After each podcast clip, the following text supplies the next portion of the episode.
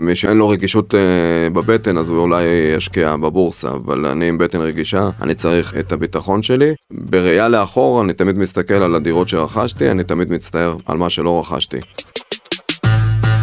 היי, שלום לכם, אני גיא ליברמן, עורך הנדל"ן בעיתון גלובס, ואתם מאזינים לפרק 17 של כסף בקיר. היום אנחנו עם ירון פישבין. הוא בן 45 מחיפה, נשוי פלוס 5, ולפני כמה שנים, כשהרגיש שהמצב הכלכלי קצת רעוע, התחיל להשקיע בקטנה בנדל"ן. כשהבין ששם הוא מרגיש הכי בנוח, החליט להיכנס יותר עמוק לתחום תיווך המקרקעין. איך הפך למנטור ההשקעות של בית החולים רמב"ם, ולמה כמתווך הוא מתמקד דווקא במשקיעי נדל"ן? כסף בקיר 17. בואו נתחיל. לכל אחד איפשהו יש איזשהו מנטור או חבר שהתחיל לפניו. ובעצם מנסים לדלות כמה שיותר פרטים ושאלות וככה זה התחיל עם חבר ילדות שלי שקנה את הדירה הראשונה ואז הוא קנה את הדירה השנייה ואני פשוט פניתי אליו ושאלתי איך אתה עושה את זה עם השכר הנמוך שיש לנו איך אנחנו קונים אה, דירות. מה יושבים כזה על בירה ומדברים על נדל"ן? יום שישי על בירה באים עם אנשים שלנו הן מתעסקות בשלהם, אנחנו תוך כדי השש-בש, הקלפים, זה מתחיל להישפך, שאלות תשובות, שאלה מה אתה עושה עם זה אחרי זה. נכון, אני חושב שרוב האנשים אה, זה נשאר ברמת השש-בש. נכון, לא מפנימים את זה ולא ממשיכים את זה הלאה.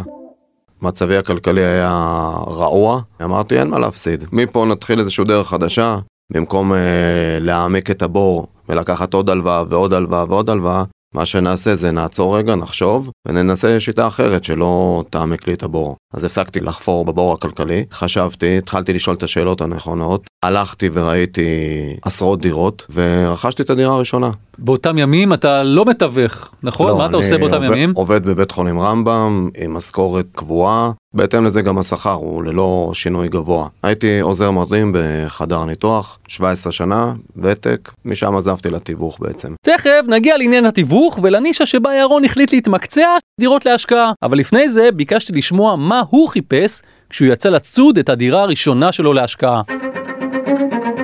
בזמנו זה היה דירות של בערך 200 אלף שקל שנתנו 10% תשואה. היום זה נשמע חלום, וזה גם לא קיים היום. ואז גם בזמנו חשבתי שזה פחות מ-10% זה לא כדאי. היום בדיעבד אני יכול להגיד שפספסתי הרבה דירות. אנחנו מדברים על uh, שנת 2006, מחירים היו שונים, אפילו דיברו אז עדיין במחירים של דולרים. דולרים. מה שחיפשתי זה משהו שייתן לי תשואה, שיכסה את המשכנתה, כי אני אמור למנף את עצמי ב-90% משכנתה, ושיישאר לי עודף מנכס כזה. עודף אני מתכוון בערך ל-200-300 שקל, לא מעבר לזה. בעצם מה שגורם לדיירים הסוחרים שלי לשלם בשבילי את המשכנתה, שהיא משכנתה שפרוסה ל-30 שנה. ההחזר הוא מתוך השכירות, עם עודף מינימלי, ראיתי כי טוב ושחזרתי את זה. מה הייתה הדירה הראשונה שקנית ולמה קנית דווקא אותה? הדירה הייתה בעצם במסדה, רחוב מאוד מבוקש בחיפה, שוקק חיים, גרפיטי, בתי קפה, גלריות, חבר'ה צעירים, vibe טוב. הלכתי לראות דירה שנראתה מבפנים אה, די הרוסה, אבל ראיתי בה את הפוטנציאל. הדירה עצמה, גם הבניין, זה בניינים שהם נבנו בשנות ה-40, 50, זאת אומרת, זה בניינים ישנים. חלק מהם עברו איזשהו שיפוץ חיצוני, לרוב לא. אבל הדירות מבפנים ניתנות לשיפוץ ולשינויים אה, פנימיים שמוכיחים את עצמם בסופו של דבר לקהל היעד שאנחנו מחפשים. קניתי אותה בתרגום לשקלים ב-220 אלף ש"ח. וואו. כן, זה נשמע זה, וזו הייתה דירת שתיים וחצי חדרים, כ-60 מטר. הושכרה מיד 1,500 שקל, ההחזר החודשי שלי היה 1,200 שקל. זאת אומרת, זה בדיוק התוכנית הכלכלית שלך הייתה. כן, ואם אני רואה שזה מצליח בראשון, אז למה לא לשחזר את זה? וכך בעצם רכשתי עוד כמה דירות די מהר, תוך שנה כבר הייתי עם שלוש דירות. ואז קרה משהו די מדהים. רופאים ועובדים אחרים בבית החולים שבו ירון עבד, התחילו להתעניין בהשקעות שלו, והוא מהר מאוד מצא עצמו בתפקיד חדש שהוא בכלל לא הכיר. המנטור. אנשים בעבודה שלי ברמב"ם התחילו לשאול איך אתה עושה את זה, איך יש לך את האומץ לקנות, ואיך אתה ממנף את עצמך ב-90%, מותר, אסור, התחילו שאלות. מה, באים אליך רופאים? שואלים רופאים, אותך... רופאים שיש להם כסף, אבל אין להם זמן. ואז הם אומרים לי, ירון, אה, תמצא לנו דירה, אנחנו נשלם לך. הייתי צריך לעשות אה, עבודת אה, רגליים וללכת לראות דירות. בסופו של דבר אותו רופא שביקש את העזרה שלי, רכש את הדירה, עד היום מודים לי, כי מאז רק התפתח. ירון התחיל לחשוב איך הוא ממנף את הטיפים והעצות שהוא מחלק במסדרונות בית החולים. בוקר אחד קם, עזר אומץ והחליט על שינוי כיוון רציני. מהפך. בסוף שנת 2014 החלטתי שאני עושה שינוי רציני והופך ממלווה משקיעים ועובד ברמב"ם בעצם למתווך, אבל מתווך באזור שאני מתמקצע בו, והוא טוב למשקיעים, ובעצם אני יכול לתת מהניסיון שלי, כי אני כבר עשיתי את זה. כשהתחלתי לעבוד כמתווך, היו לי בארץ, מדגיש את זה בארץ, חמש דירות, והיום אני מתווך וגם uh, מייעץ לאנשים זוכרים את המשקיע דוקטור אלחנן מגידוביץ', בעל הבלוג גורו נדל"ן שהתארח בפרק השישי שלנו? מסתבר שירון חבר קרוב שלו מהצבא ואפילו עזר לו בתחילת הדרך כמעט במקרה. מפגשים כאלה של הצוות, כל אחד מספר מה הוא עשה, ובעצם גילינו את הנדל"ן ואנחנו היום עוסקים כשותפים, משקיעים כשותפים, ועוזרים לאנשים להתחיל את החלום של ההשקעה. מה שונה מתווך רגיל למתווך שמחפש דירות להשקעה? על מה אתה מסתכל שאחרים פחות מסתכלים? התחלתי בתור קונה, זאת אומרת, אני יודע מה הראייה והצרכים של משקיע. חוץ מהיכרות עם השטח, שזה גם מבחינת אה, רישום, יש כל מיני דברים שלא רשומים כמו שצריך בטאבו, או בהיתרים בעירייה, ואת זה אני יודע לזהות ולהרחיק את האנשים מהדירות האלה. או שיש להם פתרונות שאני יודע איך לפתור את השיטת רישום או המינוף, איך אפשר לקבל מינוף על משהו שהוא לא רשום בצורה תקינה. עשיתי עם ירון משחק קטן, אני מתקשר אליו. שלום ירון, מדבר ג' עמד מפתח תקווה ואני מחפש דירה להשקעה. עכשיו אני מנסה להבין מה מדליק אותו בחיפוש שהוא אומר וואלה זאת יכולה להיות אחלה דירה להשקעה. אני בניסיון שלי היום יכול בעצם לזהות מה יהיה בסוף. זאת אומרת, היום אני יכול להראות לך דירה שהיא נראית לא יפה, בלשון המעטה, ואתה תגיד לי מי יגור פה, מה, מה הפוטנציאל, ואני כבר רואה את הסוף, את הפוטנציאל של הדייר שגר שם ואיך הוא גר שם, ואיך הדירה תיראה, ובכמה היא תימכר אחרי זה. זאת אומרת, משקיע יש לו שתי כיוונים, אחד זה לקטוף את התשואה השנתית ואת הפירות עכשיו, או בעצם בעוד שנה, שנתיים, שלוש, למכור את הדירה עם תשואה קיימת גבוהה יותר, כי הוא שיפר, בעצם אה, למכור את הדירה ברווח. רווח של 20%, 30% מערך הדירה, וכסף זה יכול להיות גם אה, בין 100 ל-150 אלף שקל לדירות קטנות. ובעצם להוריד את המחיר מהמוכר ולהביא את ההזדמנות או אליי או לקהל שפונה אליי. יש פה דירה טובה, המחיר הוא פחות ממחיר השוק. זה לאו דווקא חייב להיות ב-50% פחות ממחיר השוק, אבל גם 10% בעצם במכירה אנחנו נרוויח אותם. לאור ההיכרות העמוקה של ירון עם השוק החיפאי, חשבתי לעשות משהו שעוד לא עשינו אף פעם בפודקאסט, וממש למפות את אזורי ההשקעה והמחירים בעיר. אז תוציאו פנקס, תתחילו לרשום.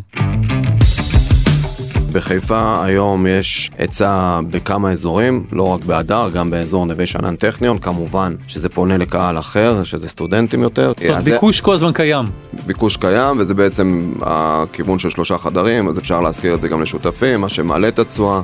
באזור סובב הטכניון, שזה לסטודנטים, ויש שם שכונות אה, מוגדרות שהן קרובות מרחק הליכה, זאת אומרת זה בשכונת רמות רמז, או בשכונת נווה שאנן, או מהצד השני של הטכניון, בחלק התחתון שלו, שזה אזור נשר. לדירות של שלושה חדרים, נניח לשני שותפים פלוס סלון, בעצם אפשר אה, להגיע היום בסביבות ה-900 עד מיליון ש"ח, למצוא דירה טובה, שתיתן אה, תשואה בערך של 4%. ומה אתה אומר על העיר התחתית? העיר התחתית היום למשל זו שכונה שכבר מיצתה את עצמה. שכונת העיר התחתית זה שכונה שהיא בפני עצמה, היא נמצאת בחלק התחתון של חיפה. מעל השכונה הזאת זה בעצם שכונת הדר, וברחובות המחברים בין השכונה הזאת, עיר התחתית, להדר, כמו רחוב השומר, אבן גבירול, זה אזורים שעדיין אפשר למצוא שם דירות של שלושה חדרים סביב ה-500-600 אלף ש"ח, תלוי במצב הדירה. אז מה הקטע שמה? שזה חצי מהמחיר ב- ליד הטכניון? דירות ישנות יותר, מתוחזקות פחות טוב, השכר דירה הוא אה, סביב ה-2,000-2,500 שקל, מה שסביב אה, הטכניון זה סביב ה-3-3.5 אלף שקל. אז uh, בהתאם לעלייה במחירי רכישת הדירה, כך עולה המחיר השכירות, אבל לא ברמה תואמת, זאת אומרת זה מקטין את התשואה. מה עם ואדי ניסנס? ואדי ניסנס זה משהו שהוא מתחדש, עוד לא ברור מספיק. בשוליים של ואדי ניסנס לקנות דירות uh, טובות. ההתעסקות היא קצת יותר קשה עם אוכלוסייה יותר uh, חלשה, עם מוסר תשלומים נמוך יותר. זה בעצם מה שמבריח את המשקיעים, כי המשקיע רוצה תשואה בטוחה, לכן הוא פונה להפיק השקעה שנקרא נדל"ן, שזה השקעה בטוחה, איטית, משעממת, אבל uh, קבועה. ולכן הוא יחפש את ואדי ניסנס. האזור החם ביותר זה האזור של אה, הדר המרכזי, זאת אומרת מי, קרא לזה מרחובות אה, בן יהודה ומעלה עד אזור אה, רחוב הס. חשבתי שתגיד לי משהו אחר, אני כיוונתי לבת גלים. אם היינו מדברים על בת גלים לפני 10-15 שנה, היו מחירים כמו בהדר, הנסיקה שם של המחירים עלו ברמה מאוד מטאורית, בנוסף לזה, הבניינים שהם אה, קרובים לקו המים, לים בעצם, עלו דרסטית ברמה כזאת שאנשים רוכשים בניין, עושים סוג של תמ"א, ומוכרים דירות שם בגודל של 100 אה, מטר ב-4 מיליון ש"ח. מה שהיה פעם הסיפורים על בת גלים והמחירים הכי זולים בארץ ליד קו המים, בואו בחיפה קורה משהו לא נורמלי, זה כבר מאחורינו? זה כבר לא, לא קיים? זה בהחלט מאחורינו, זה לא קיים. אה, כל קו המים היום אנשים יודעים את הפוטנציאל. היום דירות שם, של, כמו שאמרתי, 100 מטר נמכרות סביב ה-3.5-4 מיליון, אבל זה דירות נופש לאוליגרכים או אנשים אה, העשירים שבארץ. יש זרם קבוע של משקיעים, פעם היה מלא משקיעים מאזור המרכז שמגיעים לחיפה ומוצאים את ה... מחפשים את ההזדמנויות. זה קיים היום? כי אני רואה גם במספרים, במספרי המקרו שמגיעים אלינו כל הזמן מאגף הכלכלן הראשי, יש כל חודש ירידה בכמות המשקיעים בישראל, הרבה בגלל הצעדים של כחלון. יש את המשקיעים, גם uh, הצעירים, החבר'ה הצעירים שעוד לא רכשו דירה והדירה הראשונה שלהם בעצם היא דירה להשקעה, או הגיל השלישי שיצאו לפנסיה ורואים שהפנסיה בעצם זה לא מה שהם חשבו, נשאר להם כסף ובאים להשקיע בחיפה, לא עושים את זה עם מינוף, אלא עם כסף אה, נזיל שלהם, ומקבלים את התשואה שמוסיפה להם אה, בעצם ליהנות מחיי הפנסיה. מתי בפעם האחרונה אתה קנית דירה להשקעה לעצמך? אני חושב שאם אני לא טועה זה היה בסוף 2013 לפני שכחלון מעלה את, ה... את המס רכישה ל-8%, יומיים לפני זה רכשתי את הדירה האחרונה שלי ברחוב בר גיורא, לצערי אני איזה דירה זו וכמה? מה? תן קצת אחוז. זו דירה שקניתי אותה ב-420 אלף ש"ח. מושכרת היום ב-2500 שקל. עוד פעם, אין את המספרים האלה. היום דירה כזאת, נניח ואני ארצה למכור, היא תימכר סביב ה-750 אלף ש"ח, וזה כי אני לא גרידי. יש מחירים גם של 800 אלף ש"ח לדירה כזאת. זו חברים וחברות הייתה הדירה האחרונה שירון קנה בישראל. אחר כך הוא עבר להשקיע בחו"ל ושם זה כבר סיפור אחר לגמרי. אפשר להגיד שבסקירות האלה של אגף הכלכלן הראשי שמראים שיש ירידה בכמות המשקיעים אתה אחד מהמספרים האלה. צודק, משקיע שהוא מטבעו משקיע יחפש את האלטרנטיבה איפה להשקיע. אם בארץ לא רוצים לקבל את המס רכישה ולהשאיר בעצם את הכסף בארץ ומאלצים אנשים אה, לחפש אלטרנטיבות, שמעתי על יוון, על אה, ברלין, על אה, הונגריה וארצות הברית. אז אנשים פשוט יעבירו את הכספים שלהם לשם. לא בהכרח זה השקעות טובות יותר, אבל עדיין זה מניב, וזה עדיין יותר טוב מאלטרנטיבות של להשאיר את הכסף בבנק, בקרנות נאמנות, דברים כאלה שהם לא מסוכנים. אני לא מדבר על הבורסה, שזה מי שיש לו, אין לו רגישות בבטן, אז הוא אולי ישקיע בבורסה, אבל אני עם בטן רגישה, אני צריך את הביטחון שלי. בראייה לאחור, אני תמיד מסתכל על הדירות שרכשתי, אני תמיד מצטער על מה שלא רכשתי. אף פעם לא מצטער על מה שרכשתי. ירון התחיל להשקיע ב-LA בווגאס. הוא אומר שהוא לא היה מצליח לעשות את הצעד הזה אם לא היה לו חבר שגר שם ושהוא סומך עליו בעיניים עצומות.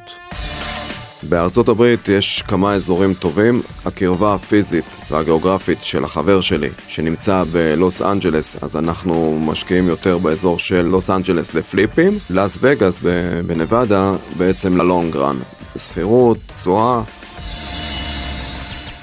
כמובן שיש uh, עוד הרבה מקומות להשקעה טובים, כמו שביוסטון, בסיאטל, אזורים שהם טובים, שהם נותנים היום uh, בערך 7-8 אחוז. Uh, עוד פעם, אני לא ממליץ לעשות את זה עם uh, כל מיני חברות ענק גדולות עם שמות ועם פרסום טוב. שמענו על הרבה מקרים שאנשים שמו את כספי הפנסיה האחרונים שלהם ונותרו ללא כלום. אני יכול כן להמליץ על הניסיון שלי ומהדברים שעשיתי. אם אני עשיתי משהו והצלחתי, אני אמשוך אחריי אנשים בעקבות זה שעשיתי, ולא מתוך סיפורים והמלצות של uh, משהו הזוי. קצת לפני שנפרדנו, רציתי לשמוע איך עושים את הצעד הראשון, ופשוט מתחילים. בעצם אני נחשפתי לנדל"ן מהחבר שלי בשנת 2005. הכוונה לחבר שגר בארצות הברית ומאתר לו את הנכסים שם. ואנחנו מדברים על ההשקעה הראשונה שלי שהייתה לקראת סוף 2006. זאת אומרת בערך שנתיים הייתי באיזושהי עצירה. העצירה זה חוסר ידע בעיקר, פלוס פחד. הפחד הוא דבר שהוא משתק וצריך אה, לשלוט עליו. ברגע שאתה מגיע לנקודה של אני שולט כרגע על הפחד, אני מנטרל רעשי רקע כמו ההורים שלי שאמרו לי, תשמע, הרבה דירות אה, אנשים גרים שם ובסוף לא משלמים ולא עוזבים את הדירה, ומשכנתה זה דבר רע, אף פעם משכנתה לא נגמרת, וכל מיני רעשי רקע כאלה ממשפחה שדואגת בסך הכל, אבל אה, מרחיקה אותך בעצם מהחלום שלך. לאחר הסינון והשליטה על הפחד, בעצם אתה יכול להגיע לאזור הזה שאני מחליט להשקיע. הרבה אנשים מגיעים להחלטה הזאתי, והתהליך מהמחשבה למעשה בעצם, נעצרים שמחפשים את התשובות אצל אנשים שבחיים לא עשו את זה. אני מתייעץ עם אבא שלי, אני מתייעץ עם חבר שלי, אבל הוא לא עשה את זה אף פעם. עד כאן ירון, ועכשיו אנחנו ממהרים אל פרשן הנדל"ן הבכיר של גלובס, אריק מירובסקי, שייתן דעתו על ההשקעות והטיפים של ירון. היי אריק. היי, אהלן. פגשנו פה את ירון, הוא מחיפה, גם אתה מחיפה. נכון, תגיד- מודה באשמה. מודה באשמה, תגיד איך זה לגור בעיר שהיא על הסקאלה של משקיעי נדל"ן. תשמע, להגיד שאתה קם כל בוקר ולהגיד וואו העיר שלי מבוקשת על ידי נדל"ן, לא, זה לא ככה. שים לב שהשכונות שירון אה, תיאר בפנינו אלה שכונות, הדר הכרמל בייחוד, הדר הכרמל ורמות רמז אלה שתי שכונות שהן מאובחנות כשכונות של משקיעים ושל שוכרים. בדרך כלל השכונות האחרות הן אה, שכונות אה, למגורים, זאת אומרת יש הפרדה מאוד ברורה בין שכונות למגורים לבין שכונות להשקעות בחיפה, אם כי יש, אה, אנחנו רואים גם בשכונה החדשה נאות פרס, לא מעט משקיעים, ואנחנו רואים גם בשכונות אחרות, אבל תופעה נורמלית לחלוטין. ירון, הוא ממתג את עצמו כמתווך למשקיעים. כן. אתה חושב שיש דבר כזה? לא, אני חושב שבסך הכל, במיוחד שאתה מדבר על אזור כמו חיפה, ודיברנו מקודם שיש הבחנה מאוד ברורה בין אזורים שהם מקוטלגים כאזורי מגורים לבין אזורים להשקעות, אז ברגע שאתה מתווך שעובד אה, באזור הדר הכרמל ובאזור אה, רמות רמז, אז מן הסתם חלק גדול ממי שפונה אליך זה משקיעים. לכן הקטלוג הזה זה סמנטיקה. אבל כשאני בא לקנות דירה, בעיניים שלי לרוב אני קונה דירה שאני רוצה לגור בה וכאלה, בטח אם אני משקיע ככה בתחילת אה, דרכי. אז כן אתה רוצה מישהו שיהיה לו איזה ככה ראייה יותר אה, שונה לגבי איך הדירה תיראה, כמה אפשר להוציא ממנה, כמה הערך שלה עוד יעלה, בעצם שורה תחתונה שהיא טובה להשקעות. כן, בוא נאמר ככה, שהייתי מצפה מכל מתווך שיוכל לספר לי מה, ה... מה אני יכול למצות, מה הדבר המקסימלי, מה השיפוץ המקסימלי שאני יכול למצות מהדירה שלי, האם אני יכול להפוך אותה למשהו אחר, או לשבור קירות, מה אני יכול לעשות מטעם העירייה. זאת אומרת, ה... הייתי מצפה מכל מתווך שיפגין את הידע הזה. נכון שמת... שכשאתה מדבר על משקיעים, אז הם דווקא מחפשים את הדירות הלא משופצות, אלה שנראות נורא, ואתה יודע, בהשקעה די מינימלית אתה יכול להפוך אותם למשהו אכיל, למשהו למגורים. אז אולי באמת אה, כאן אה, הם, הם צריכים יותר את המתווכים האלה, כי מי שקונה למגורים רואה את הדירה הזאת ישר בורח. כן. לא פעם ראשונה שאנחנו שומעים על משקיע שהחליט לוותר על ההשקעות בישראל ועובר להשקעות בחו"ל.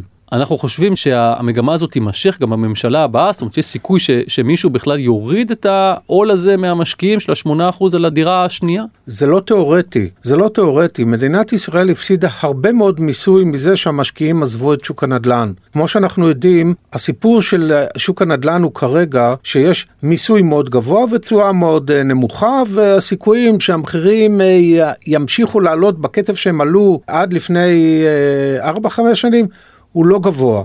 לכן משקיעים אומרים תודה רבה, הסיכון שלי מאוד גבוה פה ואני לא חושב שכדאי לי להמשיך להשקיע בישראל. למרות זאת אני אומר שוב, הסיכוי הוא לא תיאורטי שהממשלה הבאה תבטל או תוריד את המס הרכישה המאוד גבוה שמוטל כיום על משקיעים, מתוך רצון אה, פשוט לקבל יותר כספי מיסוי נדל"ן. השאלה אם יש מישהו שבכלל אה, דוחף לזה, אתה יודע, תמיד צריך את המישהו הזה שאומר, אה, מכוון לכיוון הזה. אני לא רואה כרגע מישהו בממשלה שאומר, אני בעד המשקיעים, או אני רוצה את הכסף הזה. לפחות עכשיו לא מדברים על זה, זה בכלל לא, לא נמצא ה- בשיח בכלל. הם לא אומרים את זה, אבל מי שכן אומרים את זה עדיין בלחש, אבל אה, זה יגבר כשתמונה הממשלה הבאה, זה פקידי האוצר. הם צריכים לכסות את הבור כך או אחרת. הורדת המיסוי על אה, משקיעים זו אחת האלטרנטיבות, האלטרנטיבות היותר פשוטות שלא כואבות לציבור. הטלת מיסוי אה, נוסף על ציבור תכאיב הרבה יותר. טוב, ימים יגידו. אריק, נהניתי, כרגיל. גם אני. עד כאן עוד פרק של כסף בקיר. תודה לירון ששיתף אותנו בידע ובניסיון שלו. אתם מוזמנות ומוזמנים להגיב, לשתף ולהציע סיפורים באתר גלובס, ברשתות החברתיות ובתיבת המייל שלי, גיא, מקף L, שטרודל, גלובס, co.il. אני עונה, לא תמיד, לפעמים. ואם אהבתם, תפרגנו לנו בלחיצה על כפתור ה follow או subscribe באפליקציות הפודקאסטים השונות. וכמובן, אל תשכחו לדרג אותנו באפל פודקאסט. בעוד שבועיים ניפגש כאן באותו מקום לפרק אחרון לעונה. אל תיקחו את זה קשה. תודה לעורך הפודקאסטים של גלובס, רון טוביה. יאללה, עוד מעט חגים ואני מתחיל לתכנן את הטיול שלי לוואדי ניסנס. או שלא. אני גיא ליברמן. ביי!